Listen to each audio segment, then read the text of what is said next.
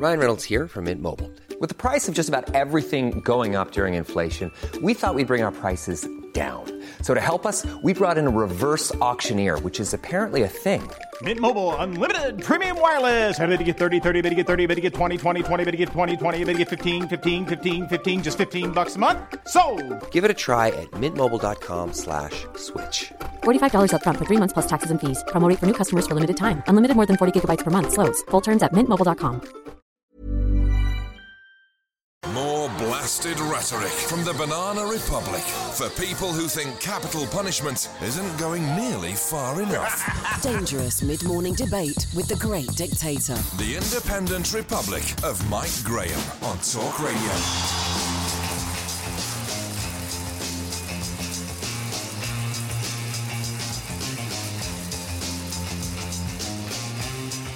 Good morning and welcome to the Independent Republic of Mike Graham right here on Talk Radio on the occasion of the state visit to the United Kingdom of the 45th President of the United States of America. Donald Trump touched down at Stansted Airport 3 minutes ahead of schedule just about an hour ago, and the first person he saw was Foreign Secretary Jeremy Hunt, which was probably just as well that it wasn't Sadiq Khan, who he is now referred to as a stone-cold loser, as well as being the shorter version of New York Mayor and Trump critic Bill de Blasio. In fact, he's not just said he's a shorter version, he said he's only half the size of Bill de Blasio. These are the tweets that he's been sending out just as he was approaching Stansted, just as he was getting off Air Force One. The usual suspects, of course, will be out in force today, demonstrating about the world's most powerful man and our biggest ally, who is actually here, let's not forget, to commemorate the 75th anniversary of the D-Day landings. Jeremy Corbyn hasn't yet decided whether he's going to join him. Jeremy Corbyn hasn't yet decided whether he wants to even join hands and shake hands with Donald Trump because he thinks he's a ghastly, awful, horrible man.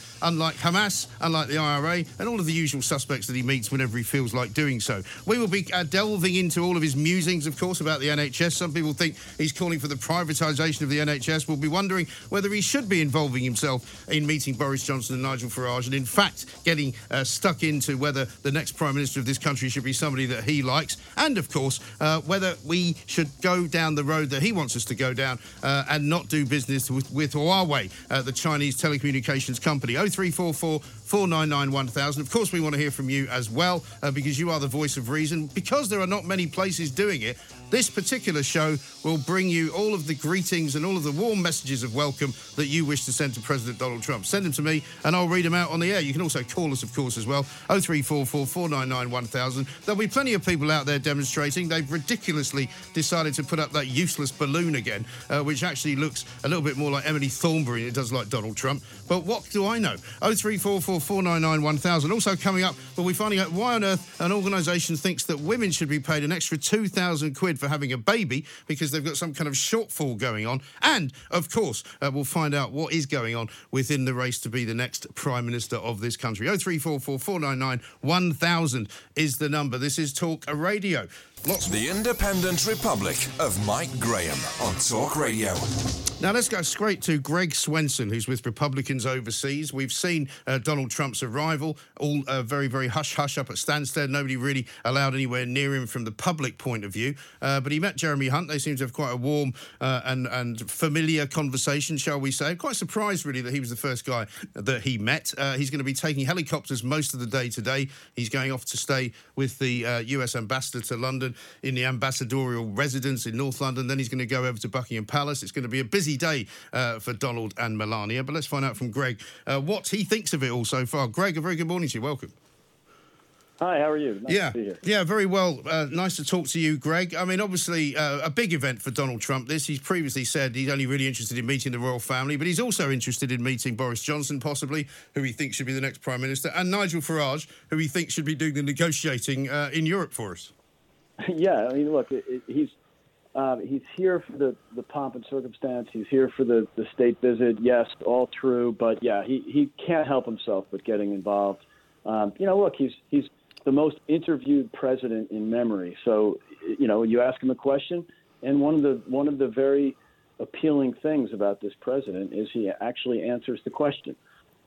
Yes, so he's a sort of a do-it-yourself interviewee in a way, isn't he? Because right. You know, and he's also answered your next question with an answer that you weren't expecting him to give you. But even for him, quite extraordinary to be attacking Sadiq Khan even as he's landing at Stansted.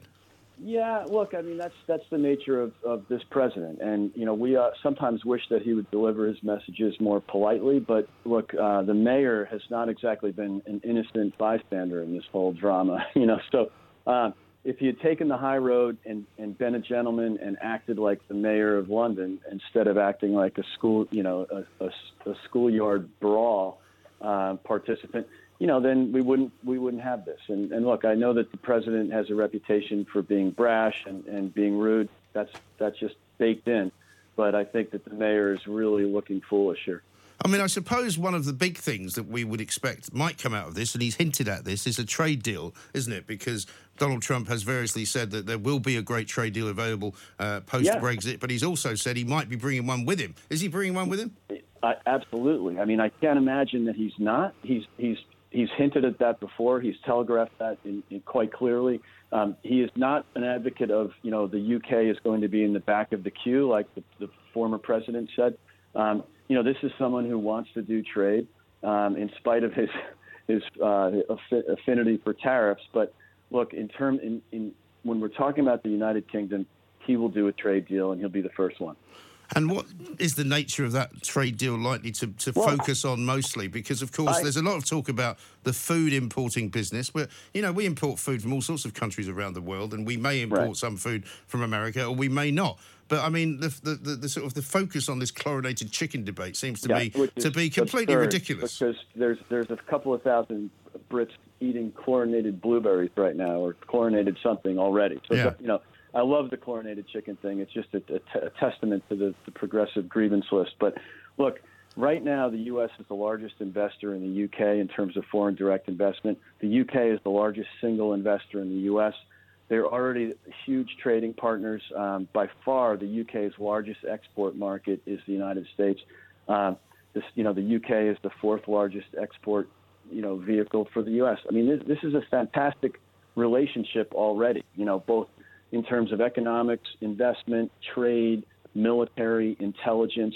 You know, there's so much to build on here. If they do a trade deal with zero tariffs, it would be fantastic for both countries. Yeah, and I mean, would it be prudent, if you like, for him to kind of reveal some of the details of that? Because certainly it would help the Brexit Party and it would certainly help the Tory Party get Brexit on track if, in fact, Donald Trump was to come out and say, here's the deal. Yeah, I think so. I mean, I don't know that he will necessarily, and I know that, you know, there are some restrictions because, you know, the UK is still a member of the EU. But look, I think that the president will be candid, and especially when prompted, he'll be candid. And I think it's when it does happen, I think it'll be, again, great for both countries, and there's so much to build on too. And as far as the actual meetings go today, obviously he's going to spend some time at Buckingham Palace. He's very excited to be visiting the Prince of Wales and his palace as well. And it's all going to be very kind of staged, I suppose, really. What does this really mean to the man, Donald Trump? Because he, as I say, he has said he loves the idea of meeting the royal family and spending time with them. Yeah, look, he brought his entire family. There's a huge entourage from Washington. This is a big moment for him. I think there's no doubt, whether he'll admit it or not, there's no doubt that he hopes to really enjoy this. I think it's a great moment for him and a great moment for both countries, given the 75th anniversary of D-Day. I hope that gets a lot of attention. And as I said, the fact that it's a state visit for a man with, you know, a well-known large ego is a very, you know, it's a very big thing. Well, as you say, it shouldn't be forgotten that it is for the 75th anniversary of the D-Day landings, which are very, very important to an awful lot of people in this country. So also for some of our politicians to kind of paint this, Vince Cable has said the same. The head of the Lib Dems has more or less said that, you know, Donald Trump does not share our values. I think that's a disgraceful thing to say, considering, you know, what it is that America and Britain have together. Exactly. I mean, I get this progressive grievance constantly in the media about the shared, you know, that he doesn't share our values. We're much more inclusive, and we believe in diversity and all this business. We had an African American president for 8 years. Yeah. Now, this is a very liberated country. I don't get how these people say that, you know, that the UK is so different. We're so much more metropolitan here. It's absurd. I think that the president is going to enjoy it, and I think he should. But they also, they give a false narrative to this country in that they make it out as if, you know, the people who they represent don't like Donald Trump. I saw Sadiq Khan interview yesterday in which he said, you know, Londoners object to the policies of Donald Trump. Well, I'm a Londoner. I don't object to them. It's completely absurd. Now, granted, London, you know, leaned toward Remain as opposed to Brexit, and I would imagine if there was an election for Donald Trump, it would be similar to New York and Washington and San Francisco. You might have a majority, but that's about it. I mean, there's a lot of people in this city, and when you speak to people, there's so many that really like this president. They don't talk about it at work if they work for a big company for fear of HR. They don't talk about it at a dinner party in Chelsea, but you know, there's a huge sentiment of trust for this president. Well, luckily here at Talk Radio, we tell the truth and we don't try and hide behind a load of nonsense. Jacob Rees-Mogg was just on Julie Hartley Brewer's show, and here's what he said. I think it's perfectly reasonable of the President of the United States to call Sadiq Khan a stone-cold loser. I think Mr. Khan demeans the office and demeans the nation. I'm backing Mr. Trump. Yeah, I think that's an understatement. I think he was rather polite in calling him only a stone-cold loser. I mean, look, I think, and by the way, I know that presidents in general and leaders of countries aren't usually that frank. You know, they're much more diplomatic, but this is not the nature of President Trump. He's, you know, he says it like it is. Sometimes I wish he wouldn't. I would, you know, I hope that he would tone it down sometimes. But on the other hand, one of the things that voters and even people here in the UK really like about him is he's very candid. Well, he is. And, I mean, he even manages to get his nose into the whole Meghan Markle scandal scenario by supposedly or not calling her nasty. What do you make of that? I mean, if you look at the context, this is the same with a lot of his quotes. You know, when you go back to even Charlottesville. I mean, look, he did refer to some of her comments as nasty, but he didn't just come out and say one day, Meghan Markle's nasty. Yeah. I mean, that's a gross exaggeration. But, of course, they take it out of context and they just grab a quote. Look, I know that's the nature of the media. It's not only, you know, I wouldn't say that, you know, they only pick on this president. I mean, that's the job. But really, taking that context like that, I mean, he didn't say Meghan's nasty. It was in response to some of the things that she said. So, again, if he's asked a question, he's going to answer it. That's yes, exactly right. And how is this being seen back home in the US of A? Because, of course, it's a very divided nation, as this one is here about Brexit. Over there, it's divided about Trump. But we keep hearing that he's more than likely to get re-elected for a second term. But when he comes to this country, you know, the silent sort of majority of people are probably quite happy about that, aren't they? Absolutely. I mean, and again, it is very much a silent majority. There's a lot of people on the progressive left that will be complaining about it. I'm not sure a lot of those people understand the history and really would know anything about D-Day and the shared sacrifice and shared service of these two great countries. The fact that the president is here, a lot of people in the U.S. like it. They get great ratings on the royal family in the U.S. The U.S. has got a real, you know, soft spot for the U.K. And we saw that during the Olympics. We saw it during the Jubilee, the royal weddings. They have a great following in the U.S., so I think it's a big moment for people that love America. And I don't know whether you're going to be in the same room as the Trumps during any one of these visits and any of the functions that they're at. But a lot of people always say to me, why does Melania look so miserable? I always say I think she's got that Posh Spice thing going on where she just always looks like that when she's on official business. What's the real story? I've never met her. I've heard that she's very likable, but she's also somewhat private and probably doesn't like all the scrutiny. I don't think any first lady does, but you know, I think she just keeps, you know, she maintains. She's very dignified. I think she's done a great job. You know, I'm going to be at Westminster Abbey today. That'll be a very, you know, somber and solemn moment, laying the wreath on the tomb of the unknown soldier. You know, it's a great moment. I'm sure she'll be very, very dignified. And he kind of feeds off the negative as well, doesn't he? I mean, he probably quite doesn't care, I would say, or quite likes the fact that they're going to put that stupid balloon up, which last time they put it up, it was a lot smaller than everybody thought it was going to be, and it flew a lot less high. So actually, it was kind of embarrassing. Who do you think that makes look more ridiculous? You know, the progressive left, you know, protesters or the president. Look, I know he's got thin skin, but he also thrives on the fight. You know, I don't think he'll mind that at all. He likes to get scrappy. He's a street fighter from Queens.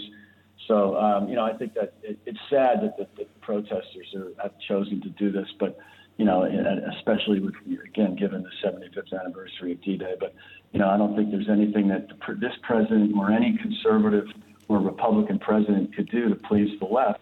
Remember, they were burning Reagan in effigy in the 80s here, and all he did was liberate Western Europe from the evil empire. So, yeah, right. And caused the collapse of the Soviet Union. I'm going to put a defense system in Germany so I can, protect you all from the Soviet threat. Yeah, great. So I'm going to burn him in effigy for that. No, quite. Listen, your phone's cracking up a bit, Greg. I'm going to let you go. Greg Swenson there from Republicans Overseas, in favour very much, as you would expect, I suppose, of the Trump visit here to the United States of Britain, as some people would like it to become. There is no doubt in my mind that if Donald Trump came out over the course of these next few days and actually spelled out what a trade deal would mean for the US and for Britain outside of Europe and outside of the European Union, it would, I'm sure, tip the balance and make everybody say, well, maybe things won't be so bad. I mean, all this nonsense about chlorinated chicken is an absolute and utter shibboleth. I'm sorry to tell you. 0344 499 1000. This is the place to send your messages of welcome to Donald Trump, of course, because, believe it or not, there are some people in this building, some of them just on the other side of the glass here, that wanted to play the sort of evil empire song for Donald Trump when he came here. And I said to them, I'm not having that. I am not having you absolutely besmirch and destroy the reputation of the United States of America, the 45th president of this country, who, as far as I'm concerned, is very welcome here. And I do not want to see the kind of lefty, ridiculous behaviour that we will see over the course of the next 2 days in this office. This is Talk Radio. More gun talk from a water pistol from the Farmer of Fury. The Independent Republic of Mike Graham on Talk Radio. Moving to the country, I'm gonna eat a lot of peaches. I'm moving to the country, I'm gonna eat me a lot of peaches. I'm moving to the country, I'm gonna eat a lot of peaches. I'm moving to the country, I'm gonna eat a lot of peaches. 0344 499 1000 is the number. Matthew writes here at 1 o'clock, of course. Donald Trump is here for several days. It's his first state visit to the United Kingdom. He's just touched down in Buckingham Palace in Marine One. And we're going to go to Alex Dibble live very shortly, who's there. There's a gun salute going off at the moment. Not sure whether it's a 21-gun salute or a 41-gun salute or however many guns they have there. Let's talk to Daniel first, though, in Epsom. Daniel, very good afternoon to you. Mike, how you doing, mate? Do you know what? I'm very, very happy to see Donald Trump, President Trump, arrive in my country. Yes, me too. And I think the majority of people that are cut from the same cloth as me think exactly the same thing. And I'll tell you what we will see at the protest. We will see the same kind of unwashed, Corbynite, kind of lefty, coloured hair person who's not even working out there protesting, as we normally do. The rent-a-mobs that turn up to Extinction Rebellion and any other protest that's going. We'll see them out later with their idealistic, naive worldview, while the rest of us that are working and trying to crack on and welcoming, we haven't got time for protest because we're busy making a pound note. No, that's right. What you can hear in the background there is just the old gun salute going off down at Buckingham Palace, just in case you're alarmed. I'm watching it while I'm talking to you. Oh, good, OK. Well, you can watch it and hear it now because this is called dual platform broadcasting, I think you call it. But anyway, listen, all these people who say that, like Vince Cable, what a cheek this guy has to say that he doesn't share our values. Well, as somebody pointed out on Twitter, yeah, maybe he doesn't because you're trying to subvert democracy, mate. Yeah, so, our values about democracy and adhering to the biggest ever vote that we've ever taken, you're trying to reverse that. You spend your time trying to convince us that we got it wrong, whereas Trump's saying, look, you got it right. You need to get away from this union. I've got a big deal waiting for you. And I believe that he genuinely has. Yeah. And I think that's the way forward. I think the EU is crumbling. The economies are crumbling. I think every year its status is dwindling. I think their trade quotas every year slow down as well. There's only one way to go. Absolutely right. Daniel, thanks very much for your call. Let's go straight now to Alex Dibble, who is live at Buckingham Palace for us. Probably watched the helicopter come in. Charles and Camilla came out. Charles and Donald Trump walked across the lawn, looking as if they were having a very amusing conversation. Alex, welcome back to the show. What can you tell us? Yeah, thanks, Mike. That's right. There were two huge helicopters, one of which carrying the President of the United States of America. They came over, did a mall over Green Park, and everybody immediately got their phones out. Sign of the 21st century. They wanted that video or that photo of the US president landing in the garden of Buckingham Palace. So it obviously flew over the building and then descended behind trees. We didn't see it land because everybody here is out the front of the building. But everybody quite, I think it's a moment that, that regardless of whether you're a Trump fan or not, there are plenty of people who came down just because they wanted to see it. Yes, quite exactly right. Now, he's going to be spending some time there, having a bit of lunch, presumably, with the Queen. She's there as well. But he seemed to be getting on very well with Charles as they were walking back towards the sort of the main entrance of where they were going in. They seemed to be having a bit of a laugh and a shout with each other. They did, yeah. But I guess it's one of those things that the royal family are well versed. They've got a lot of practice, don't they, in welcoming dignitaries and heads of state from all over the world. And Charles. As the Duke of Edinburgh, I think, once joked that he was the world's finest ribbon cutter because of the number of times he's done it. Prince Charles, probably one of the world's finest welcomers of heads of state from across the world. So, yeah, they looked like they were in good conversation. And that's just the beginning of days' worth of events. Donald Trump is going to be welcomed at an official ceremonial welcome in the garden of Buckingham Palace. And that begins a sort of 2 days' worth of events with the Queen and the Prince of Wales as well. No, of course. And as far as the sort of demo is concerned, I mean, we're expecting the larger part of that to be tomorrow. Are there any demonstrators that you can see from where you are at the moment today? Do you know what? I can't see anyone actively demonstrating. In fact, the only banner that I've seen is actually a pro-Trump banner. So there are many people here who are wearing Make America Great Again. That's just James Delingpole's banner, I presume, isn't it? I've actually bumped into James already this morning. For those who don't know, he's a journalist who's quite pro-Trump. Yes. He's one of many people down here today who have those big red caps on and one or two in T-shirts as well. And because this is their opportunity, I suppose. While people who are anti-Trump can protest and all get together, people who are pro-Trump, unless they're going to hold a rally, this is their best opportunity to come out in support of it. No, of course. And as far as the Coldstream Guards, how many gun salutes is this, by the way? Because I've heard of a 21 gun salute. It sounds like more than that. Well, I don't know if you can hear it still going off in the background, but this is quite funny actually, because yesterday was the coronation day, of course. Yeah, and usually you get a gun salute for the monarch on coronation day. But because coronation day this year fell on a Sunday, the gun salute for that is usually moved to the Monday, which is today. So there were sort of whispers that the gun salutes were going to be added together, which meant that they would last twice as long. So it would take about 13, 14 minutes, something like that. And then there was sort of speculation that if Donald Trump wasn't made aware of this, he would think that he was getting, all for him, the longest gun salute in the history of the world, and therefore that he was somehow special, which, unfortunately for him, in this case, is not true.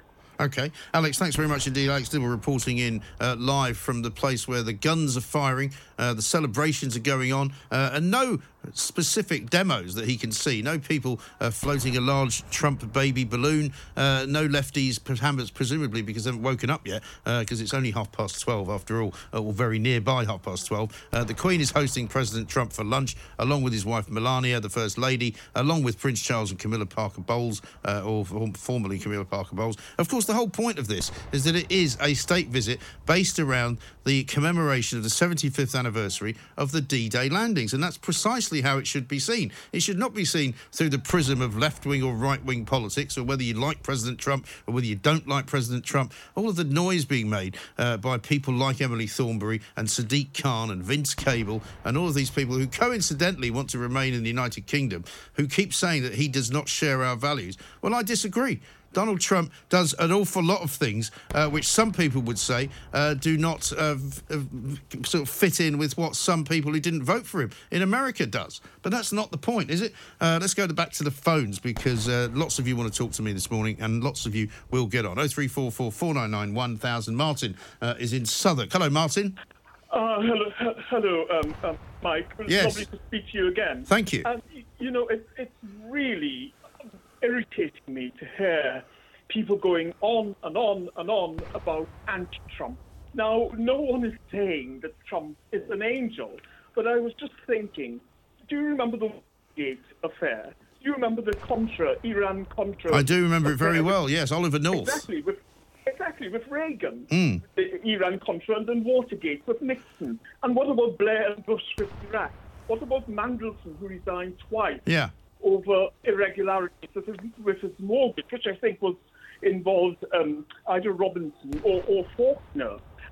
And what about our own Prince Andrew with Epstein and Blair? In fact, Blair was the first PM to be interviewed by the police in office, and I think it was under caution for cash for honours. No, but cash for honours, I don't think it was under caution, but you're absolutely right. There's been plenty of reasons to dislike politicians from either side of the Atlantic, but I've never seen so many kind of, snivelling lefties making such a big deal about something which is down to the Queen to actually make the offer to. It's not Sadiq Khan's place to say that he's not welcome. The Queen has invited him here, and we should be respectful. But it's the inconsistency, Mike. We had cash for honours, we had Clinton opening in the Oval Office with Monica Lewinsky. Yes. So why single out Trump?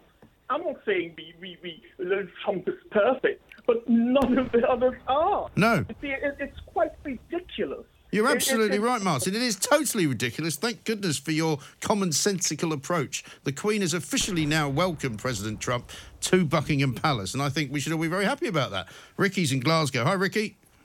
Hiya, Mike. I agree with you absolutely. Thank you. As far as I'm concerned, the London people elected the Lord Mayor of London to speak for them. It's the London residents that are slagging the President of the United States of America. Incorrect. Not the rest of the UK. No, right? But London, no London residents are either. As somebody pointed out, the people who voted for Sadiq Khan, who's the mayor, by the way, not the Lord Mayor, did not do so in a majority manner because the majority of Londoners did not vote for Sadiq Khan. This is the way they, you know how it was a draw. But in the Euro elections. He was appointed, right? The rest of us in the UK... we welcome the President of the United States. God bless America. Yeah, your First Minister's not very keen on him, though, Ricky. Oh, she just babbles on. Just rabbits on. Rabbit. Okay. Who cares? All right. Does she want us to visit her late? Well, she's not on. All right. God bless America. You're welcome, Donald, if you're listening. You're welcome. Thank you very much indeed. It's an overwhelming level of support for Donald Trump on the small measurement of people listening to this show. And I can tell you that I've already now got the poll out, which has been going now for over an hour. And I'm just trying to find the... Oh, here we go. 86% of you, over 2,500 of you have voted. There's a lot of people. Do you welcome Donald Trump to the UK today? 86% yes. A resounding yes. Far more people than voted for Sadiq Khan or indeed Vince Cable. Or indeed Emily Thornberry, I think you'll find, in terms of the percentage win. That's what we do here. We come up with the truth rather than a load of complete and utter lies.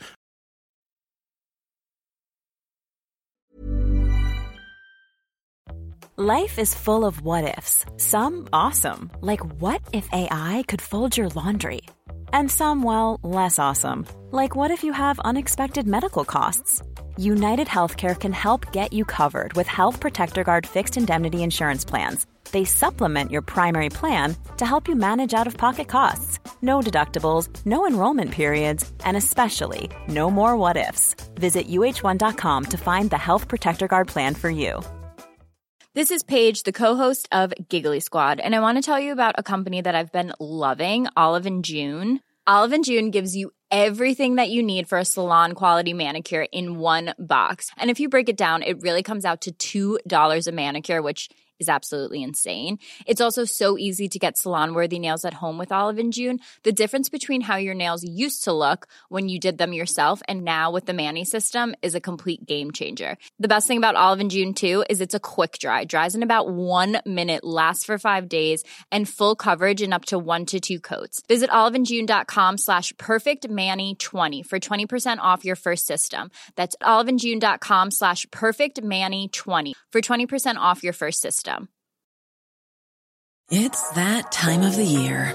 Your vacation is coming up. You can already hear the beach waves, feel the warm breeze, relax, and think about work. You really, really want it all to work out while you're away. Monday.com gives you and the team that peace of mind. When all work is on one platform and everyone's in sync, things just flow. Wherever you are, tap the banner to go to Monday.com.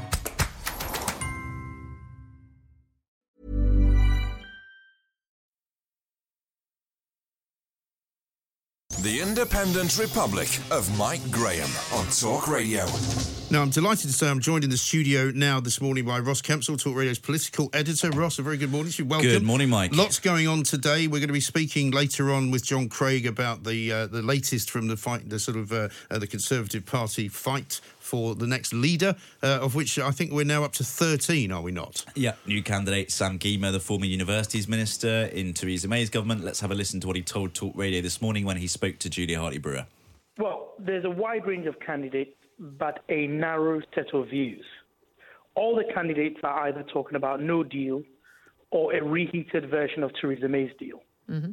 I am the one saying that we should consider a new referendum with a new set of questions as a way of breaking the impasse in Parliament and moving the country forward. I am the only one offering that.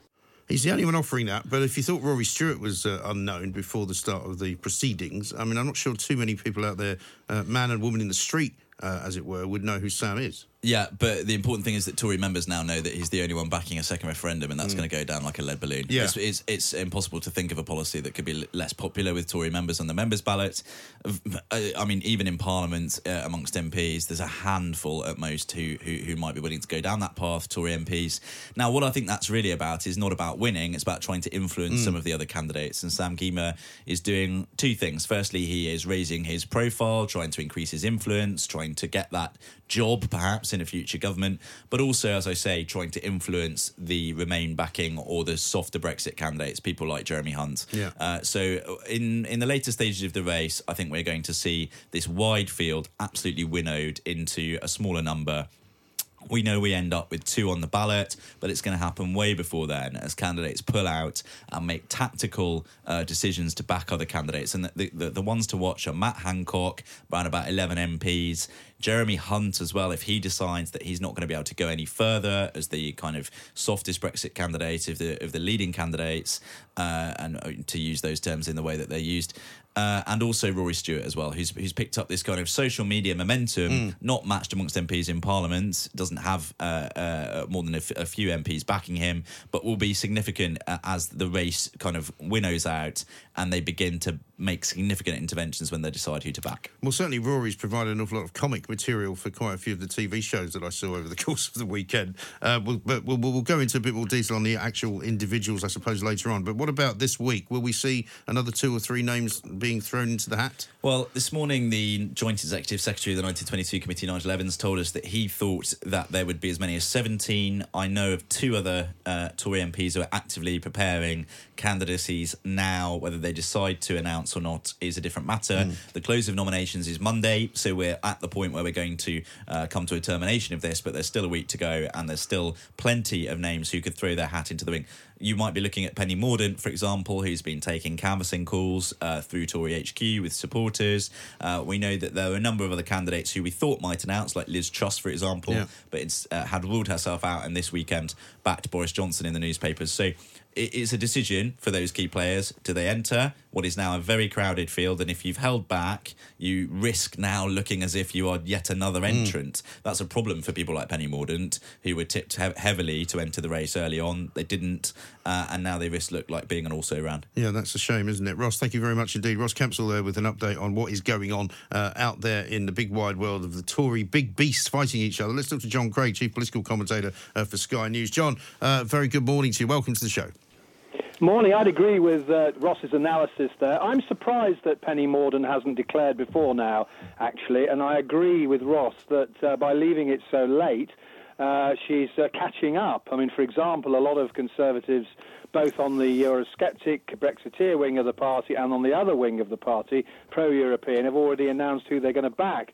I would say about Rory Stewart, he might not have that many names, but he's got some pretty big names, none bigger than Ken Clark, the most pro-European of all Tory pro-Europeans, and Okay, he might not have that many, but he'll have a few. He's got Nicholas Soames as well. The real pro-Europeans are probably going to go for him rather than Sam Gyimah. I mean, at least Rory Stewart's a member of the cabinet. Sam Gyimah was a junior minister, not for very long. And I can't see him picking up that many votes. I would have thought most of the pro-Europeans probably go for Rory Stewart, but they are a tiny minority in the party, of course. As for who else is perhaps going to join, well, I'm surprised that we haven't heard from Sir Graham Brady the last few days, because he rather surprisingly quit as the Tories' backbench shop steward, the chairman of the 1922 committee, and we all thought, well, he's either going to run himself or announce his backing for one of the leading candidates. Well, he's done neither so far. The other name that was touted was Jesse Norman, who, when I mentioned him to Eamon Holmes on Talk Radio the other day, Eamon thought she was a singer. Well, yeah, well, we've all made that mistake before, isn't it? You know. I thought Eamon's right about that. I think 15, 16 probably. I mean, there's as many candidates as there are in Donald Trump's entourage here in the UK. No, quite. And do you see there being a sort of a choice then between pro-European and sort of hard Brexit then when it comes down to the final two? I've always been of the opinion that it would be more likely to be a choice between a sort of a no-deal Brexit and a Brexit of some kind. Yeah, well, at the moment, my prediction would be Boris Johnson versus Michael Gove in the final runoff. Of the sort of soft Brexit, I don't know what you call them really, those Brexiteers who stayed loyal to Theresa May to the end, I think probably a lot of mainstream Tories will probably back that Michael Gove amongst that lot. I mean, the problem for the Brexiteers is it's a very crowded field. I mean, you've got Andrea Leadsom, and you've got Dominic Raab as well as Boris Johnson. I mean, there are only a few pro-Europeans, pro-Remain candidates. There's a lot of Brexiteers. My guess is that many of them in the first round, well, I think a lot of them are going to be in single figures. I mean, I think the Tories look a bit foolish by having so many candidates. It makes them look unruly and a bit of a rabble, really. I mean, most party leadership elections, you think back to, the Tories... They had a contest in 2016, and, of course, there was the one which ended up with David Davis and David Cameron in 2005. And the Labour ones, you normally get four or five. But, I mean, 13, 14, 15, 16 is a ludicrous number, really. And I think a lot will get single figures, and we'll probably see about 8 or 9 or even 10 of them drop out after the first round. And we'll get down to the serious candidates, who I would regard as Johnson, Gove, probably Hunt, who else? Javid, possibly. I'm not sure about Leadsom. I'm not sure she's got that much support. But we'll probably get down to the sort of 4 or 5 serious candidates. And as I say, at the moment, I think that the hardline Brexiteers will go for Johnson. I think he probably will make the ballot paper, despite the best efforts of all those who are trying to stop him. And I think probably the strongest of all the other candidates is, at the moment, looks like Michael Gove. Bear in mind, though, if you think back to 2005, David Davis was ahead, but then David Cameron performed very well during the campaign. So we'll see whether... if somebody really shines. Or I read that some of the candidates are trying to shy away from TV debates, particularly Boris Johnson. Well, front runners don't like debating, and the danger for Boris Johnson, a big TV or even radio debate, is that all the others will gang up on him, a bit like that happened did to a large extent during the 2016 referendum campaign. But, yeah, it did. I mean, we've seen already as well an awful lot of anti-Boris Johnson stuff being put out there, and I was quite surprised to see Liz Truss move across from sort of Michael Gove to Boris Johnson, or not stand herself. Is that significant, do you think? Well, I mean, she's an able politician. She's got good ideas. She sees herself as very much a Thatcherite. She's the Chief Secretary to the Treasury. No doubt she'd love to be Chancellor of the Exchequer, but there's quite a few of those. I think whoever becomes leader, that's a big prize for someone, the Chancellorship, because nobody really expects Philip Hammond to stay on at the Treasury. I think Liz Truss is it's a good boost for Boris Johnson. It'll be interesting to see. I'm not convinced any other members of the cabinet, the current cabinet, will back Boris Johnson. Might be one or two. I can't think of any at the moment, though. I would have thought Cabinet, when we heard David Gork was on Sky News yesterday backing Rory Stewart. So Remainers will probably go for him. Be interesting to see who they'll... I suspect Philip Hammond probably won't reveal who he's going to support. He might do, I'm not sure. But Boris Johnson obviously will pick up a lot of... he'll pick up the anti-Europeans, the hardline Brexiteers, plus those who are not particularly wild about Boris Johnson, but who think that he's their best hope in defeating the threat of A, Mr Corbyn, and B, and possibly more potent threat, Mr Farage and his party. Well, that is the other big question, isn't it? Let me come back to Ross Kempsell here, if I may. Ross, as far as the kind of manoeuvrings are going inside the Tory party, nobody is yet sort of mentioning the F word, really, are they, the Farage word, as to whether or not they will do a deal with him or whether they would consider doing a deal with him. Are they all sort of waiting to see what happens in Peterborough? I think that's an existential question for the next Conservative government, for the next Prime Minister. I don't think it's going to happen before the race is confirmed. I mean, each candidate is going to have to answer, and they've been asked repeatedly, you know, what are their views on the success of the Brexit Party? What are they going to do to try to stem the tide? I mean, that would be a big and a bold step for any future Tory Prime Minister, having just won the mandate of Tory members. And it's interesting to think about the membership ballot. We don't actually know the figure, the actual precise number of members. 120,000 is a two-year-old figure. I should imagine it's dropped off because of where politics has been going since the referendum throughout the May government. And how many of the Tory members who are going to have the final say over the next Prime Minister voted for the Brexit Party at European Parliament elections? I think it's quite an interesting question. If you look at the polling, many of them are inflected in that direction on Brexit. So that it's a very, very, let's be frank and say it's a very narrow constituency that Tory leadership candidates know they have to appeal to in that final round. The parliamentary party is much more nuanced, much more difficult to appeal to, and has a much wider range of views, we generally think. Yeah, John, that's the other thing that's interesting at the moment. I think it was Dr. Philip Lee who has a problem with his constituency at the moment. Are we going to see more kind of, potential deselection battles going on? Potentially, yes. I mean, just picking up on what Ross was saying, Brandon Lewis, the Conservative Party chairman, has claimed recently that the numbers have gone up. I think he was suggesting about 30,000 new members, pushing it up to around about 150,000, but we haven't seen the official figures yet. That, of course, has prompted claims that is what... we used to call entryism in the Labour Party in particular, and there are claims which have been made by both Philip Lee and Dominic Grieve, the former Attorney General and MP for Beaconsfield, that a lot of UKIP and Brexit Party supporters have been joining. Now, I think I'm right in saying that the person who was challenging... Dominic Grieve in Beaconsfield was his UKIP opponent at the last election. I've spoken to Philip Lee, the Bracknell MP, a few times in recent days, and he's convinced that it's a lot of pro-Brexit party people who are trying to get rid of him. Remember, Philip Lee was selected in what the Tories call an open primary back in, what year was it? About 2009. After the previous MP for Bracknell, who was Andrew Mackay, came a cropper in the expenses scandal. So, yes, pro-Europeans claim there are a lot of pro-Brexit party voters, supporters amongst joining the party, and they're trying to get rid of pro-European MPs. And, of course, if it's true and there are a lot of pro-Brexit party people voting, well, that's good news for Boris Johnson, possibly for Dominic Raab as well, were he to make the final two. Although I think that Johnson and Raab are competing for the same votes amongst the MPs, and we could see something very similar, I suppose, to what we saw with Labour in 2015, where you've got a parliamentary party and a membership who are pretty much out of step with each other.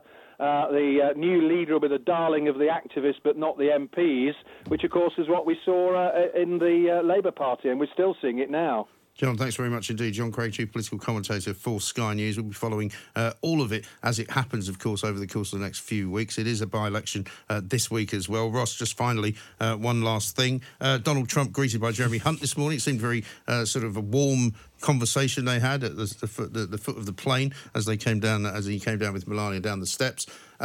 Political capital be made from this by any of the individuals concerned?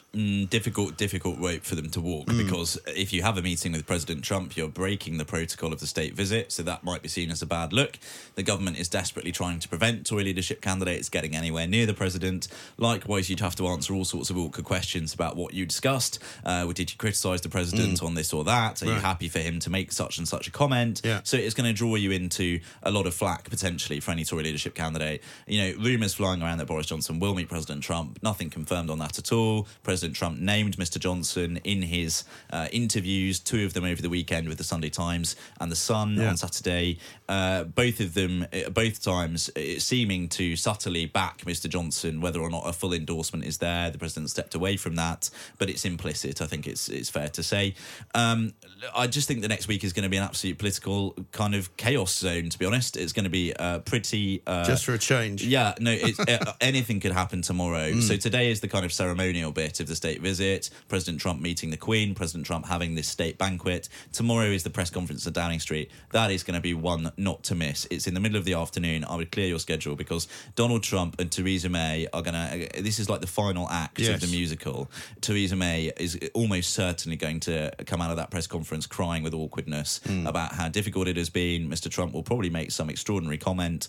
It will be absolutely box office. It will be not to be missed, as Ross says, and you'll hear it all right here, of course, on Talk Radio. Across the UK, online and on DAB, the Independent Republic of Mike Graham on Talk Radio. So if you enjoyed that, be sure to catch the whole show 10 to 1, Monday to Friday on Talk Radio, via DAB, online or via the Talk Radio app. If you have an opinion on the stories we cover, we'd love to hear from you. Call us 0344 499 1000 or tweet at Talk Radio during the show to have your say. The Independent Republic of Mike Graham on Talk Radio.